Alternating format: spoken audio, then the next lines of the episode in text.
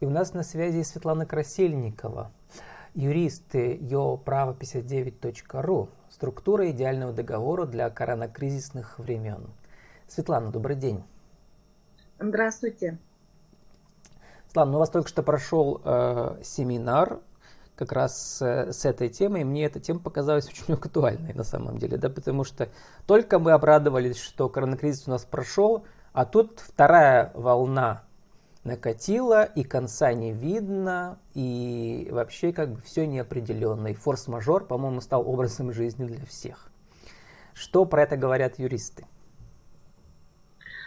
А, у меня этот интенсив, э, этот семинар возник как раз э, из-за того, что у меня очень много дел в суде. А я как юрист, который представляет интересы предпринимателей в арбитраже, ну, грубо говоря, из судов не вылажу э, последние месяца два.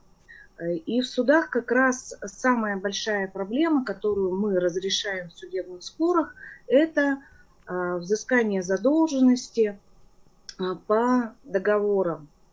Как раз вся ситуация, которая сейчас у нас в стране происходит, некий, ну, такой достаточно серьезный экономический спад – вот эта неопределенность отношений. И э, я поняла, что необходимо довести информацию до предпринимателей о том, что надо все-таки очень внимательно, во-первых, читать договоры перед тем, их, э, как мы их заключаем, а во-вторых, менять условия договоров в зависимости от той ситуации, которая сейчас у нас происходит. И э, как раз выигрывают в суде те контрагенты, скажем так, те предприниматели, тот бизнес, э, которые юридически грамотные. То есть моя основная задача вот как раз опять правовое просвещение какое-то предпринимателей, потому что очень жалко, когда мы проигрываем суды. И когда выходим из суда, я спрашиваю, ты правда не читал этот договор, когда ты его подписывал? Он говорит, ну да, я же ему так доверял мы с ним 10 лет работаем, ну, я не думала, что он меня вот сейчас пойдет и вот так вот засудит. Люди реально теряют бизнес. Ну, вот вы пишете, что у вас 20-летняя практика юридическая, сотни договоров, если не тысячи, вы составили да. для предпринимателей, в том числе у вас очень большой же фронт работ для социальных предпринимателей, да, и для НКО тоже. И вот скажите, в прошлые годы вот эти форс-мажоры какую-то роль вообще играли, когда факторы, э, не связанные с деятельностью самого предприятия, как-то играют очень большую роль? В прошлых э, годах такого не было. Единственное, что э, наоборот, многие предприниматели до того расслабились, что стали даже убирать этот пункт, который касается форс-мажора. И когда этот форс-мажор э, в марте этого года настал, никто даже не удосужился достать договор и прочитать те пункты, которые все-таки у некоторых были. А там э, в первую очередь было, была обязанность сообщить э, там, в, как, в течение какого-то срока то, что возникли вот эти обстоятельства.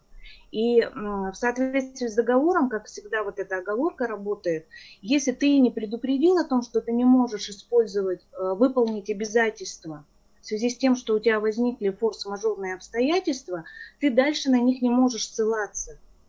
Поэтому у многих вообще кто-то убрал этот пункт.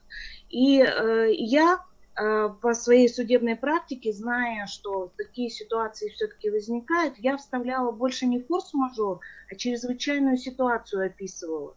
Но это вот как раз делала договоры для поставщиков или, например, э, для много было у меня в том году организаций, которые устанавливают детское оборудование, детские площадки, да, например.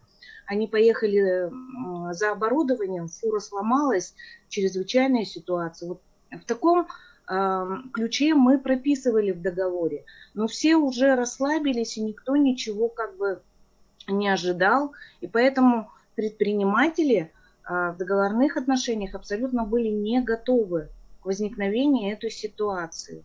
Сейчас, когда а, предприниматели заключают договоры, когда они ко мне обращаются, мы уже вот этот пункт, вот эту неопределенность, о которой вы нам ну, как бы вот сегодня сказали, а мы везде уже все-таки говорят, что первый квартал 2021 года мы тоже будем сидеть, ну вот в такой ситуации, что сейчас вся будущая наша, скажем, жизнь и жизнь бизнеса будет вот вся в таких неопределенных обстоятельствах.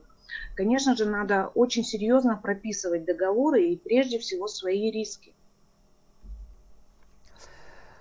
Ну вот вы пишете, что как бы трезво, цитирую вас, оценивать последствия заключения договора для своей организации, как в результате добросовестного выполнения всеми своих обязательств, так и в случае, если контрагент откажется от выполнения условий договора.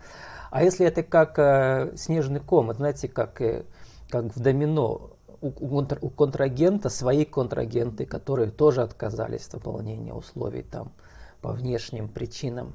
Вот, э, то есть в итоге как бы все зависят от всех, и получается, что очень часто контрагент может быть не виноват, что он вас подводит. Что об этом говорит юрист? Угу. А надо соответствующее положение обязательно прописать в договор. Я тоже его сейчас делаю. Когда, если вдруг, э, значит, к нему предъявляют требования того, что ему заказчик не заплатил, а по этим же договорам, когда он нанимает себе других, предположим, субподрядчиков, заказчик в последующем несет убытки, которые были связаны с неоплатой по договору. То есть он должен будет возместить полностью всю ту неустойку, которую э, наш, скажем так, предприниматель заплатит своим контрагентам из-за того, что э, заказчик своевременно ему не оплатил. То есть есть специальный пункт в договоре, я его тоже разработала. А, мы его сейчас обязательно вставляем, при том, что он у меня уже прошел два суда. Мы по этому пункту реально взыскиваем всю, всю ту неустойку, которую нам а, выставляют наши контрагенты. Та ситуация, которую вы сейчас описали, она сейчас самая частая. И тут еще ведь надо говорить, э, моя задача как юриста в суде э, всегда доказать прежде всего добросовестность действий предпринимателя о том, что да, действительно он должен, но а, вот такая ситуация случилась, потому что ему не заплатили, предположим, по основному да, договору. Но это все равно ведь не освобождает от задолженности. Он все равно по договору должен и должен заплатить. Другой вопрос, что начисление штрафов, пений и неустоек – будет, конечно же, другое. А неустойка сейчас на, по договорам начисляется очень серьезная. Поэтому, когда э, предприниматель заключает договор, вот, эту, вот этот пункт, который касается штрафных санкций за неисполнение договора, надо очень внимательно посчитать, посмотреть. Еще я сейчас что делаю в договорах в новых, когда мы заключаем, я ограничиваю э, неустойку то есть я, например, пишу, что да, мы готовы заплатить неустойку за несвоевременную поставку товара в размере 0,1% а, от суммы задолженности, да, но при этом эта неустойка не должна быть э, выше, предположим, 15 тысяч рублей. И вроде штраф прописали, но при этом мы ограничили. То есть очень много, у нас же действует 420 э, статья Гражданского кодекса. Она гласит о том, что стороны вправе в договор включить любые условия. Поэтому, когда предприниматели э, ко мне обращаются за составлением договора, а сейчас у меня таких клиентов действительно много, э, мы прописываем все вот эти очень интересные условия. Я всегда говорю, вы мне скажите, что вы хотите, а я вам красиво напишу на юридическом языке. И я понимаю, что вообще составление договора это очень такой творческий момент, и в договоре можно предусмотреть практически все, а, что бы хотел Про творческие моменты, про интересные условия. Вот вы да. создали э, канал на, в Телеграме, где у вас уже 30 угу. подписчиков э, собралось да. Да, за несколько дней, где как раз вы опубликовали чек-лист проверки договора. Вот, давайте я зачитаю угу. как бы главные пункты, а вы за 30 секунд по каждому пункту скажите, что там самое важное, да. Вот, э, я проверяю контрагента перед подписанием договора. И дальше там через сайт налоговой, там запрашиваю документы uh-huh, учредительные, uh-huh. проверяю данные учредителя. Что здесь важно? Очень обязательно надо проверять контрагента, потому что если вдруг вы заключите договор, э, если контрагент у вас будет какой-то непорядочный, и в дальнейшем он не заплатит налоги по этой сделке, налоговая эти долги взыщет с вас. Ну и самая большая беда, это когда фирмы-однодневки, они до сих пор у нас существуют, вы перечисляете деньги, и она пропадает. То есть проверяйте своего контрагента обязательно. Обязательно проверяйте, кто подписывает договор. А, надо выписку скачать с сайта налоговой, сверить, чтобы директор Иванов действительно и в реестре был директором Ивановым. Там у меня вот как раз все ссылки. Имущество надо проверять, если вдруг вы приобретаете имущество. Сейчас э, все очень быстро сделки осуществляют, торопятся.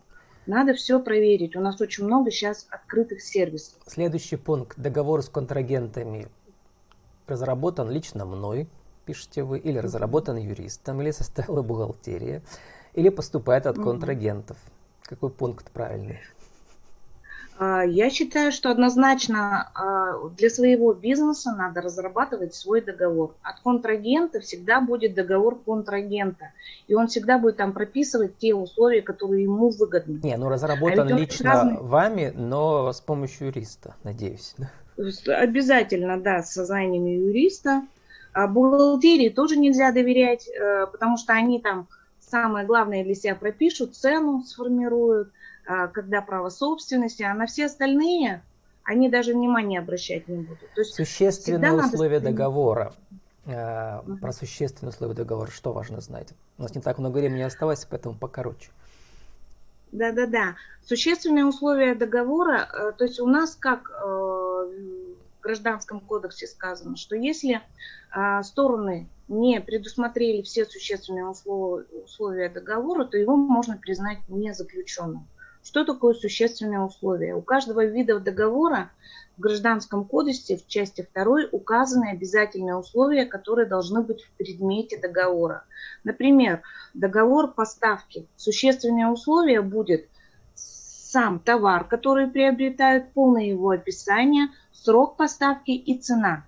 То есть вот эти три условия в договоре обязательно должны быть прописаны. Если чего-то не будет, договор можно признать незаключенным, и, соответственно, по этой сделке нельзя будет уже э, денег никаких получить. Контрагенты у нас могут тоже попасться очень умные, скажут, а, мы с тобой не предусмотрели все существенные условия в соответствии с законом, я не буду тебе денег платить. У вас в вашем чек-листе дальше там еще 10 пунктов. Но вот я коротко зачитаю, а для тех, для тех, кому интересно, сами пусть зайдут к вам на сайт и все скачают. В договоре указаны основания для оплаты. У меня в организации есть единый порядок заключения договоров. Я всегда внимательно изучаю положение договора об ответственности моей контрагента. Я всегда прописываю в договоре порядок приема, приемки услуги и работы. Я обязательно указываю в договоре основания для одностороннего расторжения. В договоре указываю, кто уполномочен сотрудников работать по договору его контактный телефон. Вот из этих э, оставшихся пунктов что еще важно отметить? А, очень важно еще вот как раз по последнему пункту, с кем вы будете работать, а, кто, а, когда начинают исполнять договор, всегда очень большая проблема – как люди между собой общаются и э, как в дальнейшем, если будет суд, какие доказательства вы будете предъявлять.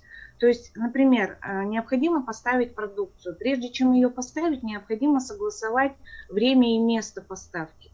Вот с кем вы и как это будете делать. То есть вы будете это делать по телефону с Ивановым, да, предположим. А вдруг Иванов не является уполномоченным лицом. Вы привезете товар, скажете, я с Ивановым разговаривал, а вас там никто не встретит. И вам вдруг скажут то, что кто такой Иванов, мы вообще такого не знаем. И это очень частая ситуация. То есть очень важно в договоре прописать, как вы общаетесь со своим контрагентом. Вообще надо понимать, что в суде сейчас можно предъявить и то, что вы общаетесь, например, по электронной почте но при этом эта электронная почта, на которую вы, предположим, будете посылать письма, да, и согласовывать исполнение договора, обязательно должна быть указана или в реквизитах договора, или прямо в договоре указано, что стороны общаются по такой-то электронной почте. Светлана, сейчас все Есть... общаются в чатах да. мессенджеров, даже не по электронной Отлично. Почте. Укажите чаты, мессенджеры, Их нужно укажите сохранить. номера телефонов. Это тоже все удаляются. является доказательством. А, ну, значит, себе делаем скриншоты, собираем все в отдельную папочку. Угу. Всю переписку сохраняем. Вы не представляете, сколько мы сейчас судов просто отбили, как это я называю. Я говорю, мы не выиграли, потому что на нас иски да, подавали. Мы просто отбились, потому что нам удалось доказать, что действительно мы с заказчиком вели переписку, мы его приглашали. И заказчик как раз надеясь на то, что он а, в этом в WhatsApp удалил всю переписку, но у нас были скриншоты. Мы смогли доказать. Суды принимают это как доказательство, потому что в Гражданском кодексе сказано о том, что стороны могут э, в договорных отношениях общаться по электронным каналам связи. Важно Ладно. прописать в договоре. Мы должны заканчивать для нашего интернет-радио угу. в течение минуты. Давайте еще раз сформулируйте, что такое структура идеального договора для коронакризисных времен. А, коллеги, структура идеального договора в пандемию – это те условия, те права и обязанности, неустойку, которые вам необходимо предусмотреть для того, чтобы э, выполнить договор со своими контрагентами, со своими поставщиками, заказчиками, без финансовых потерь для вас. Поэтому очень серьезно отнеситесь э, к заключению договора. Если вы сейчас работаете по старым договорам и у вас поменялись условия, срочно вносите в них изменения. Сейчас у нас конец года. Перезаключайте договоры для, на интересных условиях для себя. Обращайтесь, пожалуйста, поможем, пропишем, есть судебная практика. Ну и как бы серьезнее подходите к этому вопросу. И 30 секунд вы уже начали для вашу аудиовизитку. Да. Еще раз, кто вы, что вы, какие услуги, мастер-классы, как вас найти? Угу. Меня зовут Красильникова Светлана. Я юрист, э, практикующий юрист э, и составление договоров и представление интересов, если у вас какие-то споры в суде, Э, всегда с удовольствием вам помогу. У меня очень богатая практика. Э, пожалуйста, обращайтесь. Э, работаю сейчас дистанционно, визиткой да, на сайте. Пишите в личку. Готова всегда вас проконсультировать. С нами была Светлана Красильникова, юрист Your право 59.ru. Структура идеального договора для коронакризисных времен. Светлана, спасибо и удачи вам. До свидания. Спасибо.